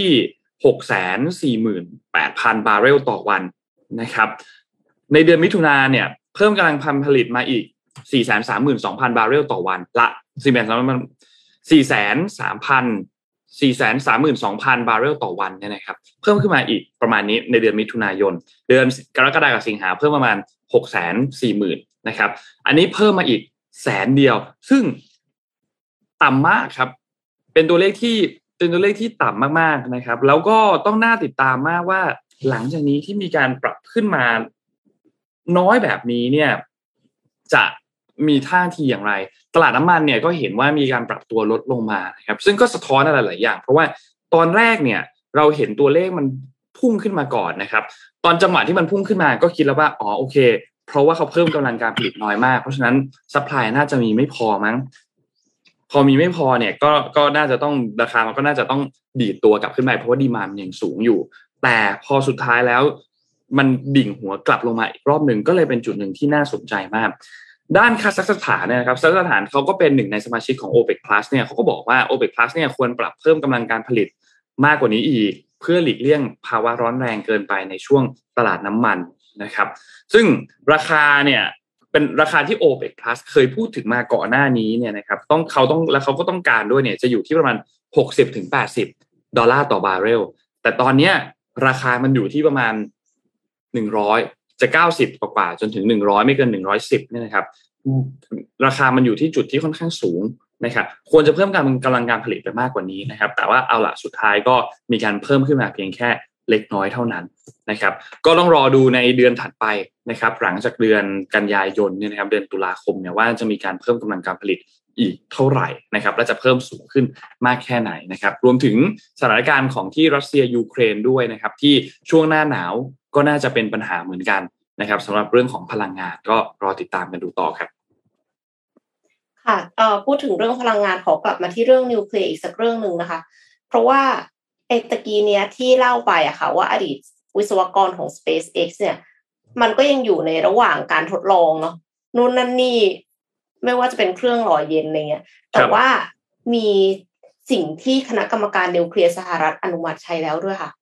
สิ่งที่คณะกรรมการนิวเคลียร์สหรัฐอนุมัติใช้เนี่ย คือไม่ได้เล็กขนาดที่จะใส่ในคอนเทนเนอร์ได้ เขาเรียกว่า SMR นะคะซึ่ง มันเป็นเตาปฏิกรณ์นิวเคลียร์เขาเรียกว่าขนาดเล็กแล้วแหละ แต่ว่ามันผลิตไฟฟ้าขายเอกชน อ่า คณะกรรมการกำกับดูแลกิจการนิวเคลียร์แห่งสหรัฐอเมริกา U.S. Nuclear Regulatory Commission หรือ NRC เนี่ยเขาได้อนุมัติแล้วก็รับรองเครื่องปฏิกรณ์นิวเคลียร์แบบแยกส่วนขนาดเล็กรุ่นที่ 4 แบบใหม่เครื่องแรกของบริษัท New Scale ค่ะ โดยบริษัท New Scale เนี่ยเขาบอกว่า มีความปลอดภัยสร้างพลังงานสะอาดได้ โดยจะสามารถลดต้นทุนการผลิตพลังงาน การใช้ที่ดินแล้วก็ลดเวลาติดตั้งลงไปอย่างมาก แน่นอนค่ะ เขาไม่ได้พูดเทียบกันกับกับ Radiant นิวเคลียร์ตะกี้นี้ แต่เขาเทียบกันกับโรงไฟฟ้านิวเคลียร์ที่อย่างน้อยต้องใช้เวลาถึง 6 ปีในการก่อสร้าง NRC เนี่ยกำลังออกกฎเกณฑ์เพื่อรับรองแม่แบบเครื่องปฏิกรณ์ New Scale สำหรับใช้ในสหรัฐอเมริกา ซึ่งเครื่องปฏิกรณ์ที่ว่านี้เป็นแบบ แม่แบบหนึ่งในแบบเพียงเจ็ดแบบที่ได้รับการอนุมัตินับตั้งแต่ปี1974เป็นต้นมาค่ะ ครับ ก็คือเครื่องปฏิกรณ์แบบแยกส่วนเนี้ยมีข้อดีตรงที่การแยกโครงสร้างออกเป็นโมดูลแทนที่จะต้องใช้การก่อสร้างเครื่องปฏิกรณ์ขึ้นมาใหม่ทั้งหมด โดยบริษัทสามารถผลิตโมดูลเครื่องปฏิกรณ์แบบใช้น้ำออกมาจำนวนมากอาจจำได้ไหมคะตะกี้นี้เอ็มบอกว่าเขาใช้ฮีเลียมเนาะแต่อันเนี้ยเขาใช้น้ำ เพื่อขนส่งไปทั่วโลกได้อย่างรวดเร็ว ติดตั้งง่าย ลดต้นทุนการก่อสร้าง แล้วก็เพิ่มความปลอดภัยค่ะ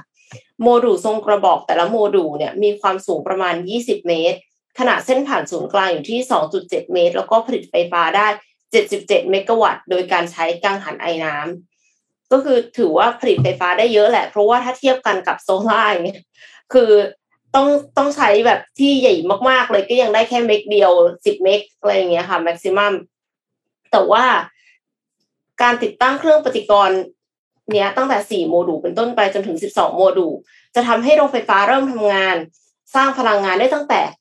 308 เมกะวัตต์ ไปจนถึง 924 เมกะวัตต์เลยนะคะ NuScale เนี่ยยังกล่าวว่าพลังงานนิวเคลียร์จะเป็นแหล่งกำเนิดไฟฟ้าพื้นฐานที่สำคัญในหลายพื้นที่ และจะมีบทบาทสำคัญสำหรับโครงข่ายไฟฟ้าที่ใช้พลังงานหมุนเวียน ทั้งนี้มันจะช่วยลดต้นทุนลงได้มาก สำหรับมาตรฐานความปลอดภัย เครื่องปฏิกรณ์ New Scale ยังได้รับการออกแบบให้ปิดตัวเองโดยอัตโนมัติ เหมือนกับเครื่องปฏิกรณ์นิวเคลียร์รุ่นสี่ที่สี่รุ่นอื่น ๆ นะคะ ในกรณีฉุกเฉินเนี่ยวาล์วน้ำและทางออกไอ้น้ำเนี่ยจะปิดลงทันที หลังจากนั้นชุดวาล์วน้ำสำรองจะเปิดขึ้นมา เพื่อลดแรงดันจากแกนเครื่องปฏิกรณ์ส่งเข้าสู่ถังบรรจุ ที่อยู่รอบเครื่องปฏิกรณ์แล้วเมื่อไอน้ำมีควบแน่นก็จะถูกส่งกลับเข้าไปในแกนกลาง และหมุนเวียนผ่านเครื่อง ผ่านกระบวนการควบแน่นอีกครั้งจนกว่าแรงดันจะลดลงปกติ เอาเป็นว่าเขาคิดมาแล้ว แต่ว่าทางนี้ต่อให้เราฟังแล้วเราเข้าใจทั้งหมดที่ว่านั้น ก็ไม่ได้หมายความว่าเราจะเชื่อใจมันร้อยเปอร์เซ็นใช่ไหมคะคือ New Scale เนี่ยเขากล่าวว่าขั้นตอนเหล่านี้จะทำให้กระบวนการปิดตัวเกิดขึ้นอย่างปลอดภัย แต่ถ้าในกรณีที่เกิดเหตุร้ายแรงจริง ๆ เนี่ยยังมีขั้นตอนป้องกันขั้นสุดท้ายคือถังเก็บน้ำขนาดยักษ์ที่มีเปลือกหุ้มเป็นคอนกรีตหนาคลุมโมดูลเครื่องปฏิกรณ์อยู่ โดยถังเก็บน้ำที่ว่าเนี้ยออกแบบมาเพื่อป้องกันเหตุแผ่นดินไหว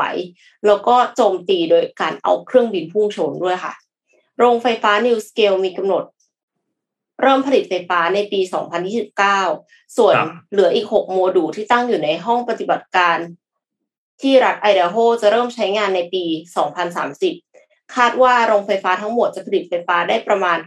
462 เมกะวัตต์ โดยไฟฟ้าที่ผลิตได้เนี่ยจะนำไปขายให้กับบริษัทจำหน่ายไฟฟ้าเป็นระยะเวลา 40 ปีค่ะ ก็คือติดตามตอนต่อไปคือรู้สึกอืมว่า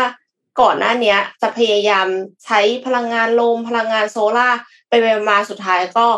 ยังกลับมาใช้นิวเคลียร์ คือไม่ได้บอกว่านิวเคลียร์ไม่ใช่พลังงานสะอาดสักทีเดียว มันก็มันก็กึ่งกึ่งๆแต่ว่าก็อย่างที่บอกไปว่ามี concern เรื่องของขยะค่ะ ว่าจะกำจัดอย่างไร แล้วก็ความเสี่ยงในในการระเบิด เอ็มไปดูคลิปมาเนี่ยเขามีคนหนึ่งซึ่งเขาก็ค่อนข้างที่จะเชียร์นิวเคลียร์เขาบอกว่าอัตราการตายที่เกิดจากโรงไฟฟ้านิวเคลียร์เนี่ยน้อยกว่าถ่านหินน้อยกว่าก๊าซธรรมชาติเยอะมาก แต่ว่าทีนี้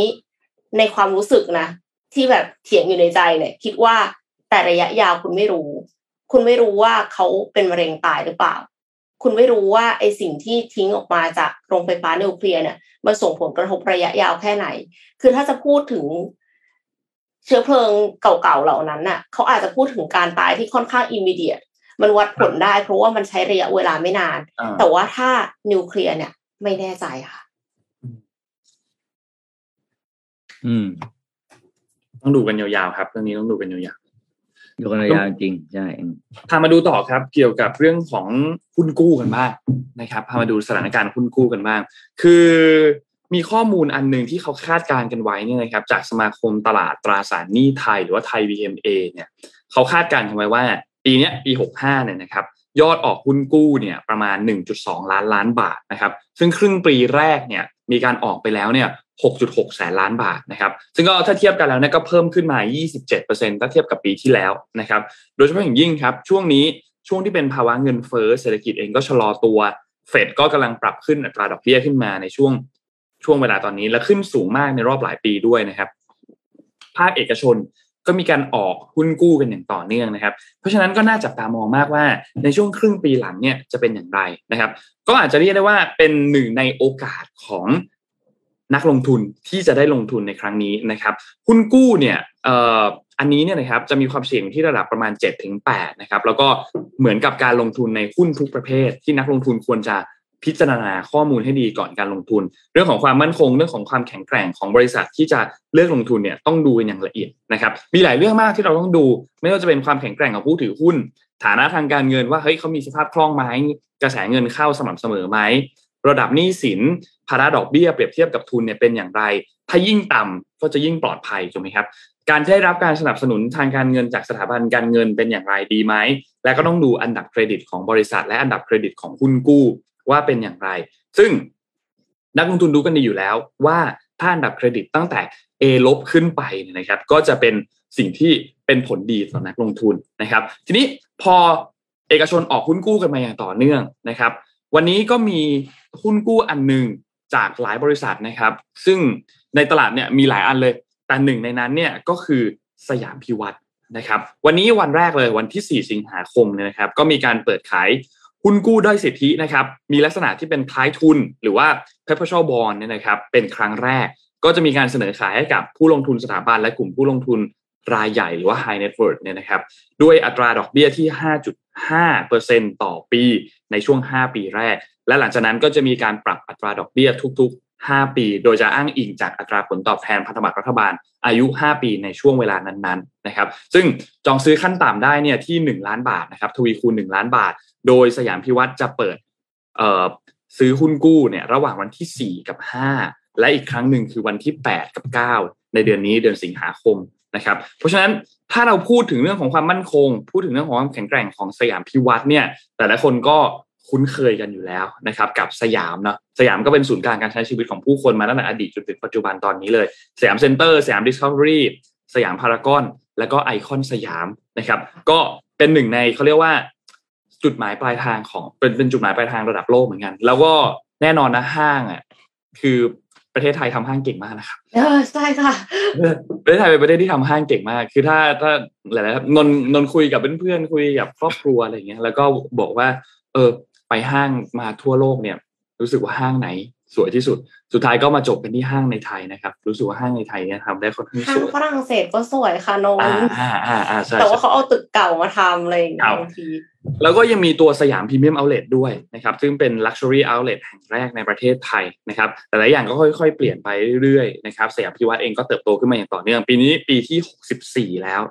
นะครับ ถ้ามองในมุมของนักลงทุนเองก็อาจจะมองว่าเออสยามพิวัตรเองก็เป็นหนึ่งในบริษัทที่ น่าสนใจนะครับให้ความสำคัญกับเรื่องสภาพคล่อง มีวินัยทางด้านการเงิน รักษาสัดส่วนหนี้สินต่อดอกเบี้ย ต่อส่วนทุนในระดับที่ค่อนข้างต่ำแล้วก็มีทำตามนโยบายกำกับดูแลอย่างสม่ำเสมอนะครับ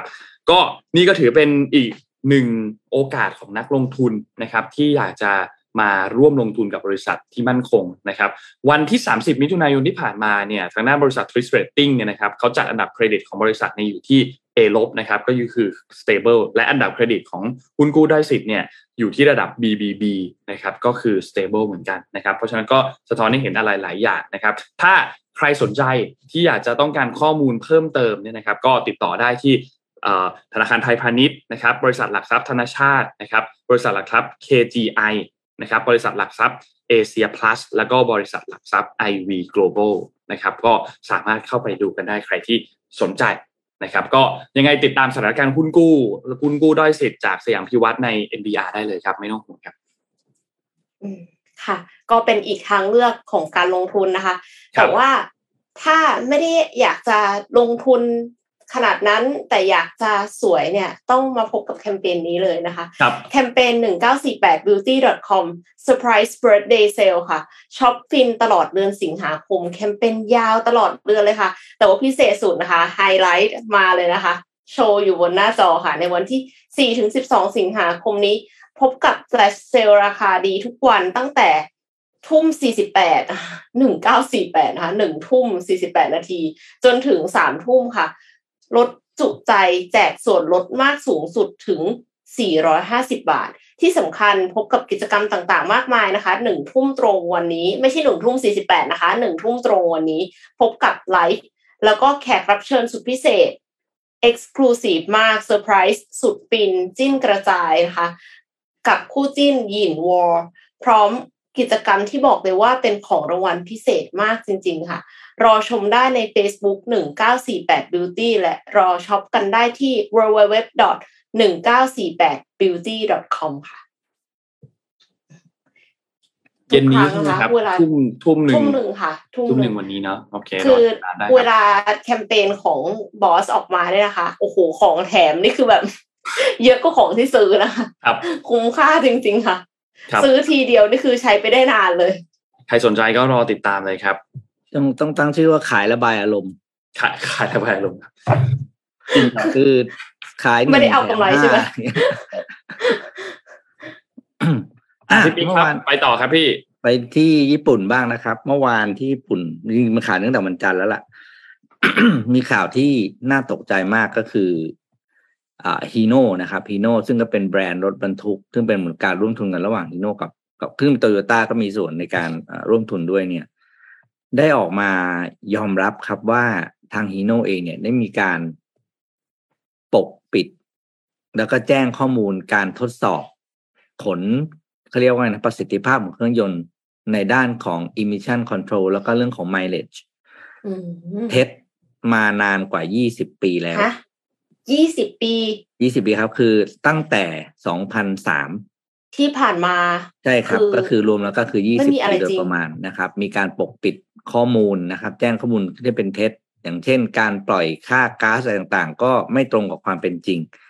นะครับ แล้วก็ถือว่าเป็นข่าวใหญ่มากเมื่อวานข่าวนี้อยู่ในข่าวอาชญากรรมนะครับ ไม่ใช่ข่าวยานยนต์ เพราะว่าเป็นการปกปิดข้อมูลที่แจ้งกับภาครัฐนะครับเอ่อเขาใช้คำว่า misconduct นะครับ แล้วก็เป็น fake data on government required test นะครับ ซึ่งทางผู้บริหารของฮีโน่เองก็ได้ออกมายอมรับ แล้วก็แสดงความเสียใจต่อสาธารณชนนะครับ ถึงเหตุการณ์ที่เกิดขึ้นนะครับรวมถึงทางโตโยต้าเองก็มาแถลงข่าวเหมือนกัน เพราะว่าโตโยต้าเนี่ยถือหุ้นในฮีโน่ห้าสิบจุดหนึ่งเปอร์เซ็นตนะครับ ก็ถือว่าเขาก็เป็นผู้ถือหุ้นรายใหญ่นั่นแหละคือเป็นเป็นก็เป็นเจ้าของร่วมนะครับ ประเด็นก็คือหลังจากมีการออกข่าวนี้เนี่ย ทางฮีโน่ก็ได้ประกาศ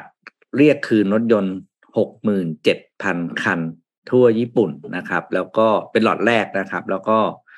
คาดว่าจะมีการเรียกคืนกลับอีกสามแสนคันนะครับ ก็คือต้องกลับมาปรับปรุงอะไรต่างๆนะครับข่าวนี้ออกมาปุ๊บเนี่ยส่งผลให้ทางฮีโน่เนี่ยแน่นอนว่าราคาหุ้นครับ วันแรกที่ออกข่าวมาก็คือลดไปเลยสิบเปอร์เซ็นต นะครับ ไม่นับของโตโยต้าที่มูลค่าหุ้นลดลงไปสองจุดหกเปอร์เซ็นตนะครับ ส่วนสาเหตุที่มีการปกปิดยาวนานขนาดนี้เนี่ย อันนี้เป็นเรื่องน่าสนใจมากครับ ก็คือ หน่วยงานที่ทางการญี่ปุ่นส่งเข้าไปตรวจสอบนะครับ ว่าสาเหตุว่าทำไมถึงเป็นอย่างนี้เนี่ยกลับกลายเป็นว่าเป็นเพราะวัฒนธรรมการทำงานนะครับ เขาใช้คำนี้นะครับอืมอ่าขออนุญาตอ่านภาษาอังกฤษเลยนะเขาบอกว่า an inward looking and conservative culture at the company that led to a lack of involvement and solidarity among the employees ก็คือวัฒนธรรมการทำงานที่ค่อนข้างจะอ่า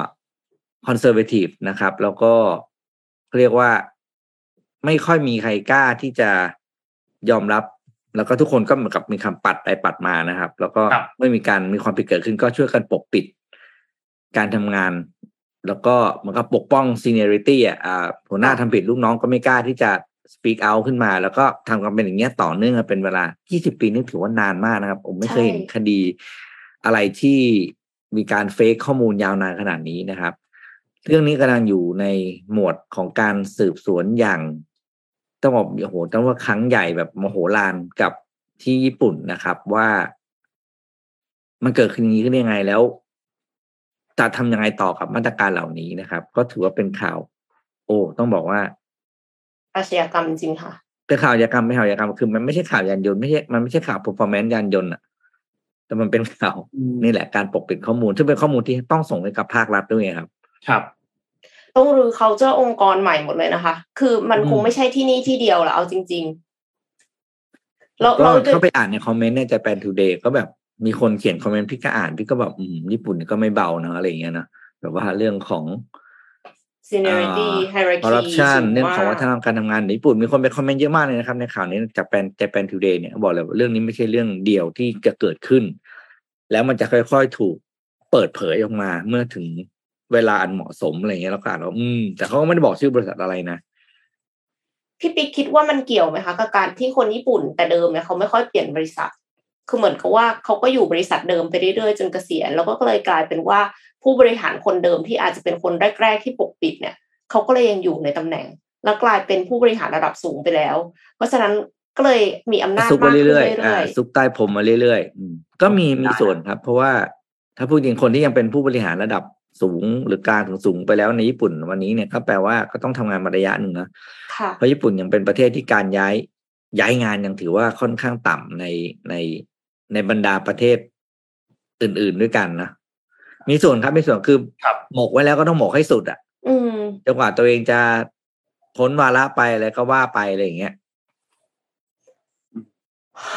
ก็ โอ้ เป็นข่าวที่น่าตกใจมากเพราะเพื่อนเมื่อวานที่คุยกับเพื่อนในวงการรถก็บอกว่าเออเนี่ยเพราะเขา partner กับฮีโน่อยู่ไงครับก็บอกเออเนี่ยเรื่องใหญ่ระหว่างงานที่ทำอยู่ก็ต้องหยุดหมด เพราะว่าไม่ทำอะไรแล้วฮีโน่ตอนนี้คือสอบสวนอย่างเดียวอืมอืม โหแล้วคนอื่นก็เสียความมั่นใจด้วยอะค่ะ หมายถึงว่าถ้าสมมติว่า partner กับฮีโน่เพื่อที่จะทำโครงการอะไรสักอย่างหนึ่งแล้วขายให้ลูกค้าเนี่ยลูกค้าจะยังกล้าซื้ออยู่ไหมเพราะว่าไม่แน่ใจแล้วว่าสิ่งที่ฮีโน่ทำเนี่ยมันคือตรงกับที่เขาบอกหรือเปล่า ครับ อืมอืมน่าเป็นห่วงครับ อันนี้นะค่ะกระทบเยอะเอ่อกระทบเยอะอะความเชื่อมั่นและความเชื่อมั่นของบริษัทญี่ปุ่นอื่น ๆ ด้วยนะ ไม่ใช่ความเชื่อมั่นของเฉพาะฮีโน่กับโตโยต้าค่ะ ครับ แต่ว่านนท์มีอันนึงครับที่โปร่งใสแน่นอนนะครับค่ะมีข้อมูลอันหนึงที่เพิ่มเติมกันออกมานะครับสำนักงานคณะกรรมการป้องกันและปราบปรามการทุจริตแห่งชาตินะครับ หรือว่าปปชนะครับ ได้มีการเปิดเผยผลการประเมิน คุณธรรม และความโปร่งใสในการดำเนินงานของหน่วยงานภาครัฐนะครับ หรือว่า ITA นะครับ Integrity and Transparency Assessment นะครับ อันนี้เป็นตัวเลขประจำปีงบประมาณปี 65 นะครับ ผลการประเมิน เฉลี่ยของหน่วยงานภาครัฐในระดับกระทรวงเนี่ยนะครับ เอาประเด็นที่เป็นประเด็นต่อต้านการทุจริตและเอ่อประพฤติมิชอบมี 5 กระทรวงครับ ที่ได้ดัชนีความโปร่งใสเต็มร้อยเปอร์เซ็นครับเต็มร้อยเปอร์เซ็นเลยเหรอคะเต็มร้อยเปอร์เซ็นต์ perfect เลยนะคะ perfect ครับโอเค เดี๋ยวเราเล่าค่อยๆเล่ากให้ระทรฟัวงงอะไรนะคะนนท์มีห้ากระทรวงได้แก่คลีนชีตคลีนชีตคลีนชีตผ่านเกณฑ์ประเมินหนึ่งร้อยเปอร์เซ็นต์นะครับอืมแต่ไม่ได้หมายความว่า คือคำว่า คำว่าผ่านเกณฑ์ประเมินหนึ่งร้อยเปอร์เซ็นต์เนี่ยคือเขาก็จะมีคะแนนนะแต่คะแนนในที่นี้ก็คือผลการประเมินตั้งแต่แปดสิบห้าคะแนนขึ้นไปนะครับ อันแรกครับคือกระทรวงการท่องเที่ยวและกีฬามีเจ็ดหน่วยงานผ่านทั้งหมดนะครับเก้าสิบห้าจุดหนึ่งแปดหน่วยคะแนนนะครับ กระทรวงกลาโหมครับจำนวน 8 หน่วยงานผ่านทั้งหมดเช่นเดียวกัน 94.91 คะแนนนะครับ กระทรวงพัฒนาสังคมและความมั่นคงของมนุษย์นะครับ มีจำนวน 9 หน่วยงาน ผ่านทั้งหมดเช่นเดียวกัน คะแนนเฉลี่ย 93.01 คะแนน กระทรวง กระทรวงการอุดมศึกษาวิทยาศาสตร์และวิจัยนวัตกรรมจำนวนทั้งหมดคือ 17 หน่วยงาน 92.66 คะแนนนะครับและกระทรวงการต่างประเทศ 1 หน่วยงาน ก็ผ่านทั้งหมด 91.12% 12 คะแนนนะครับซึ่งถ้าหากว่าเราดูไปรายหน่วยงานแล้วเนี่ยเราไปเจาะที่กระทรวงกลาโหมเนี่ยนะครับที่มี 8 หน่วยงานเนี่ยก็หน่วยงานที่ได้รับเกรดระดับ AA เนี่ยก็จะมีกองทัพเรือกองทัพอากาศสำนักงานปลัดกระทรวงกลาโหม องค์การสงเคราะห์ทหารผ่านศึก แล้วก็ระดับ A ก็จะมีกองทัพบก มีกองบัญชาการกองทัพไทย บริษัทอู่กรุงเทพ และสถาบันเทคโนโลยีป้องกันประเทศนะครับ ทีนี้ผลการประเมินในภาพรวมของทั้งประเทศเนี่ยนะครับของประเทศเนี่ยหน่วยงานเนี่ยมันมีทั้งหมด 8,303 หน่วยงานนะครับคะแนนเฉลี่ยจะในภาพรวมอยู่ที่ประมาณ 87.57 คะแนนนะครับ ซึ่งถ้าเทียบกับในปี 64 ก็ถือว่าเยอะขึ้นแล้วนะตอนในปี 64 เนี่ยอยู่ที่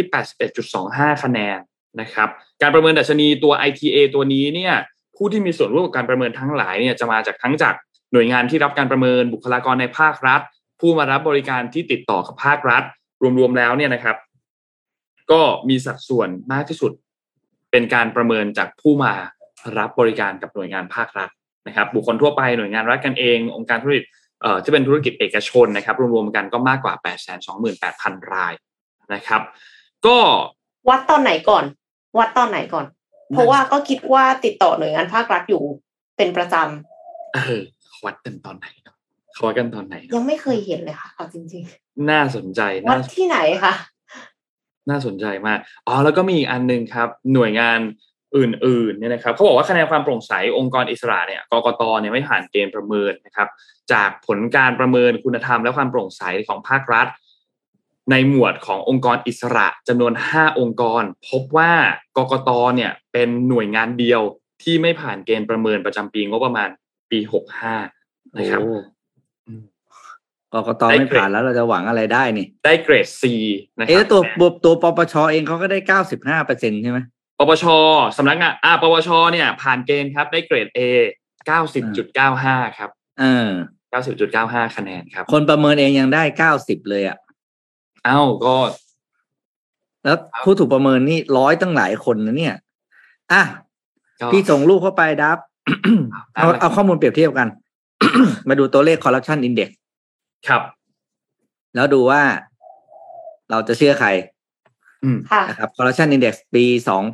2021นะครับ อันนี้หน้าจอให้ดูอันดับหนึ่งคือเดนมาร์กนะครับสองคือฟินแลนด์สามคือนิวซีแลนด์อะหมายถึงตัดว่าอันดับภาพหนึ่งไปเนี่ยที่คือประเทศไทย อันดับหนึ่งคือคอร์รัปชันน้อยใช่ไหมคะใช่ครับใช่ครับโอเคก็คือความโปร่งใสนี่เขาเรียก transparency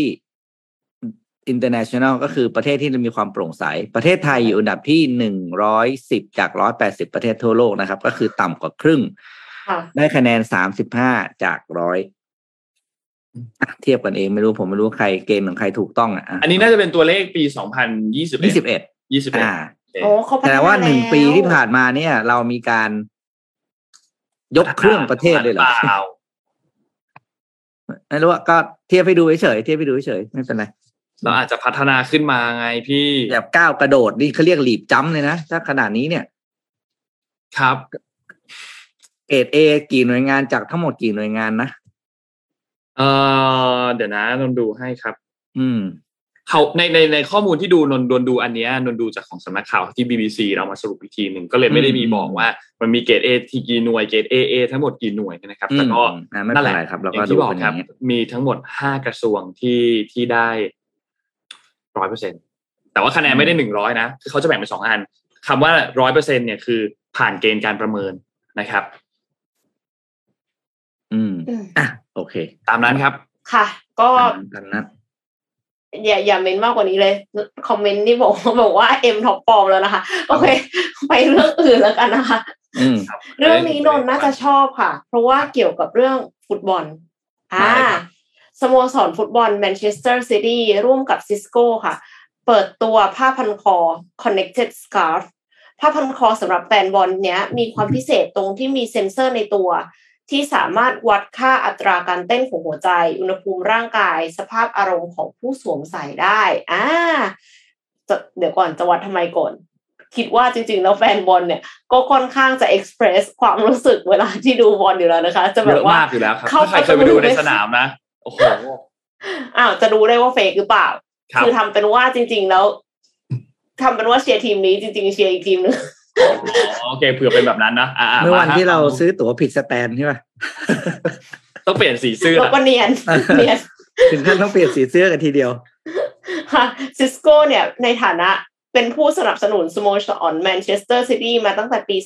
2019 เผยว่าทางสโมสรได้เชิญแฟนบอลพันธ์แท้ของสโมสรจำนวน 6 ราย มาทดลองใช้ผ้าพันคอ Connected Scarf โดยสวมใส่ระหว่างที่รับชมเกมการแข่งขันของทีม ซึ่งตัวผ้าพันคอเนี่ยสามารถบันทึกช่วงเวลาที่น่าสนใจได้120จุดตลอดเกมการแข่งขันค่ะครับข้อมูลที่ได้จากผ้าพันคอทำให้สโมสรและซิสโก้ สามารถเข้าใจอารมณ์ความรู้สึกของแฟนบอล ระหว่างรับชมเกมได้ดีกว่าผู้ที่รับชมเกมซะอีกนะคะ ในแต่ละขณะหนึ่งหนึ่งเลยด้วย เซนเซอร์ที่เลือกนำมาใช้ในผ้าพันคอนี้คือ EmotiBit ซึ่ง EmotiBit ขอโทษค่ะ ซึ่งเป็นโมดูลเซนเซอร์ที่ได้รับการออกแบบมาเพื่อใช้งานกับอุปกรณ์สวมใส่หรือว่า wearables โดยเฉพาะ ภายในตัวเนี่ยมีเซนเซอร์ที่ทำการวัดสัญญาณต่างๆ ดังนี้เซนเซอร์ GSR EDA ใช้ประเมินสภาพอารมณ์แล้วก็ระดับความมีสติของผู้สวมใส่อุปกรณ์ค่ะ คือแบบว่าดื่มเบียร์ไปเยอะแล้วหรือเปล่าหรืออะไรอย่างนี้เนาะเพราะบางทีแบบว่าสติหลุด เซนเซอร์วัด อุณหภูมิที่สามารถวัดอุณหภูมิร่างกายด้วยความละเอียดระดับ 0.001 องศาเซลเซียสเลยทีเดียว เซนเซอร์วัดความชื้นและอุณหภูมิ เซนเซอร์ PPG สามารถวัดได้ทั้งอัตราการเต้นของหัวใจ ความอิ่มตัวของออกซิเจนในกระแสเลือด การหายใจแล้วก็ปริมาณน้ำในร่างกาย เซ็นเซอร์วัดอัตราเร่ง และไจโรสโคปทำหน้าที่ตรวจจับการเคลื่อนไหวร่างกายของผู้สวมใส่อุปกรณ์ นอกจากนี้ e m o t i b i s ยัง มีช่องใส่การ์ด SD เพื่อบันทึกข้อมูลในตัวและสามารถต่อใช้งานกับบอร์ด Adafruit Feather ได้ด้วยค่ะ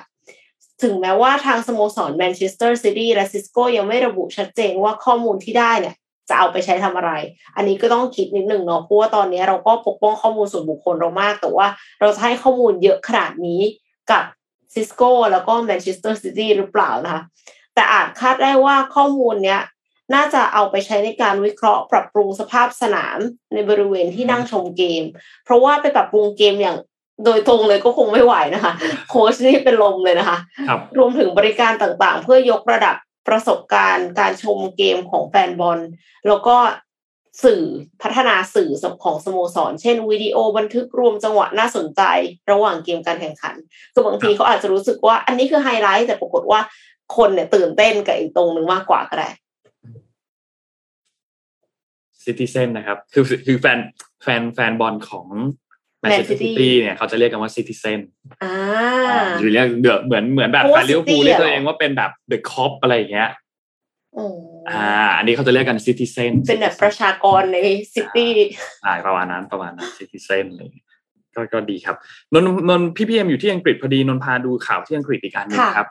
เอ่อมีการคาดการณ์เพราะว่าวันนี้วันที่ 4 สิงหาคมเนี่ย BOE Bank of England เนี่ยนะครับธนาคารกลางอังกฤษเนี่ยจะมีการประกาศเรื่องของการขึ้นอัตราดอกเบี้ยนะครับ ซึ่งจะขึ้นเท่าไหร่เนี่ยเขากำลังรอดูการคาดการณ์กันอยู่นะครับว่าน่าจะอยู่ที่ 0.50%แต่สุดท้ายจะประกาศออกมาเท่าไหร่ ต้องรอติดตามมาอีกที แต่ถ้าสมมุติว่าขึ้นมา 0.50%จริงๆเนี่ยนะครับจะเป็นการปรับขึ้นครั้งใหญ่ที่สุดนับตั้งแต่ปีที่นนเกิดเลยคือปี 1997 นะครับพูดง่ายก็คือประมาณในรอบ 25 ปีนะครับและแน่นอนว่ามันก็จะส่งผลทำให้อัตราดอกเบี้ยเงินกู้ เพิ่มขึ้นเป็น 1.75%ด้วยนะครับทั้งนี้ทั้งนั้นเนี่ยก็ต้องการที่จะมาจัดการเกี่ยวกับเรื่องของภาวะเงินเฟ้อที่ถ้าในอังกฤษเนี่ยขึ้นมาแตะสูงสุดในรอบ 40 ปีนะครับและตัวเลขในเดือนมิถุนายนเนี่ยก็ขึ้นมาขยับมาอยู่ที่ 9.4% นะครับก็อย่างที่บอกครับว่ามีการรายงานว่าจะมีการปรับขึ้นอัตราดอกเบี้ยตามเวลาที่อังกฤษเนี่ยคือวันนี้นะครับเพราะฉะนั้นที่ไทยเราก็อาจจะรอช่วงบ่ายๆเย็นๆน่าจะมีการเห็นประกาศตัวเลขตัวนี้ออกมานะครับ ก็รอดูครับ เพราะว่าตอนนี้เนี่ยวิกฤตค่าครองค่าครองชีพในอังกฤษเนี่ยหนักหน่วงมากครับ จริงๆ หนักหน่วงกันทั้งโลกนะครับ ไม่ว่าจะราคาอาหารราคาพลังงานก็พุ่งสูงขึ้นมาก ทางด้านแอนดรูเบลลี่ซึ่งเขาเป็นผู้ว่าการ ธนาคารกลางของอังกฤษเนี่ยนะครับ ย้อนกลับไปในเดือนกรกฎาคม เขาเคยพูดถึงว่าคณะกรรมการนโยบายทางการเงินเนี่ยน่าจะต้องมีการพิจารณา และคาดว่าคงมีการขึ้นอัตราดอกเบี้ยอีก 0.5%เพื่อที่จะดึงเงินเฟ้อลงมาอยู่ที่ระดับ 2%เขาตั้งเป้าหมายเงินเฟ้อไว้อยู่ที่ 2%นะครับ แต่เงินเฟ้อเดือนล่าสุดมันไปแตะอยู่ที่ 9.4 นะครับ ซึ่งถือว่าสูงมาก นะครับ แล้วก็มีการทำแบบสอบถามการรอยเตอร์เองก็มีการทำแบบสอบถามเหมือนกัน แล้วก็พบว่ามากกว่า 70%ผู้ตอบแบบส่วนถามผู้ตอบแบบสอบถามเนี่ยก็มองว่าน่าจะขึ้นอัตราดอกเบี้ยในครั้งนี้เนี่ย0.50%นะครับ เพราะฉะนั้นก็น่าสนใจมากครับว่าการปรับขึ้นอัตราดอกเบี้ยในครั้งนี้เนี่ยจะเป็นอย่างไร เพราะว่าถ้าไปดูเทียบกันกับธนาคารกลางของที่สหรัฐ หรือว่าเทียบกับ ECB หรือว่าธนาคารกลางยุโรป ก็เพิ่งมีการขึ้นอัตราดอกเบี้ยเฟดเนี่ยขึ้นไป 0.75 ใช่ไหมครับ ECB ขึ้นไป 0.50 นะครับ เพราะฉะนั้นการขึ้นอัตราดอกเบี้ยในครั้งนี้ก็ก็ดูแล้วจะเป็นไปในแนวทางที่ใกล้เคียงกันนะครับ แต่แม้ว่าการขึ้นอัตราดอกเบี้ยจะช่วยจัดการในเรื่องของเงินเฟ้อได้ แต่มันก็เสี่ยงทำให้เศรษฐกิจกลายเป็นขาลงเช่นเดียวกันนะครับ มีข้อดีข้อเสียทั้งคู่นะครับเขาก็เลยมีการคาดการณ์กันอีก ด้านหนึ่งเหมือนกันว่าเฮ้ยหรืออาจจะขึ้นแค่ 0.25 หรือเปล่า รอติดตามดูครับ วันนี้ว่าจะเป็นอย่างไรครับ มีผลต่อเราทุกคนเลยนะคะจริงคือครับขึ้นอัตราดอกเบี้ยทีนี่คือสะเทือนทั้งโลกส่งผลเยอะครับส่งผลเยอะครับเรื่องนี้ วันนี้น่าจะครบถ้วนไหมครับ พี่พีพีเอ็มค่ะครบถ้วนค่ะ โอเคครับ เดี๋ยวพรุ่งนี้เอาข่าวการเมืองมาเล่าให้ฟังกันบ้าง เห็นพี่ปิ๊กถามถึงข่าวเรื่องฟากฝ่ายค้านฟากรัฐบาลตอนนี้เขาเป็นยังไงกันบ้างนะครับ เดี๋ยวนนเอาเอาข่าวมาอัปเดตให้ เพราะว่าจริง ๆ วันนี้มีเหมือนกันเกี่ยวกับเรื่องของที่กรรมธิการมีการตัดงบ มีการคืนงบ มีหลายหลายประเด็นเหมือนกันนะครับ แต่หลักๆก็คือมีตัดงบในเรื่องของตัวงบประมาณเรื่องตัว iPad keyboard งบประมาณเรื่องของตัว spyware Pegasus นะครับ แล้วก็มีการคืนงบในเรื่องของตัวเครื่องบิน F A35 นะครับ อันนี้เดี๋ยวเราลงดีเทลกันวันพรุ่งนี้อีกทีหนึ่งนะครับ วันนี้ขอบคุณ SCB ครับ ผู้สนับสนุนแสนใจดีของเรานะครับ ขอบคุณ SCB มากๆนะครับ ก็ขอให้สนับสนุนพวกเราต่อไปนานๆนะครับ ขอบคุณมากๆนะครับ และขอบคุณดีน่าโทนิวนะครับน้ำเต้าหู้ออร์แกนิกหอมอร่อยดีกับสุขภาพให้คุณออร์แกนิกได้ทุกวันนะครับ วันนี้ขอบคุณท่านผู้ฟังทุกท่านด้วยครับ แล้วก็อย่าลืมนะครับ ตอนนี้เรามีช่องทางให้รับฟังสดกันเนี่ยหลายช่องทางกันเลย ไม่ว่าจะเป็น Facebook YouTube เอ่อ TikTok ก็เป็นอีกหนึ่งช่องทางใหม่นะครับ แล้วก็อีกอันหนึ่งก็คือ Clubhouse Clubhouse นะครับค่ะจะฟังทางช่องทางไหนก็ได้ที่ท่านสะดวกนะครับ ก็ฝากไว้ด้วยนะครับ พี่ปิ๊กจะได้เป็นดาว TikTok กับเขาสักทีนะครับ วันนี้เราสามคนลาไปก่อนครับ แล้วพบกันใหม่อีกครั้งหนึ่งในวันพรุ่งนี้ครับ สวัสดีครับ สวัสดีค่ะ Mission Daily Report start your day with news you need to know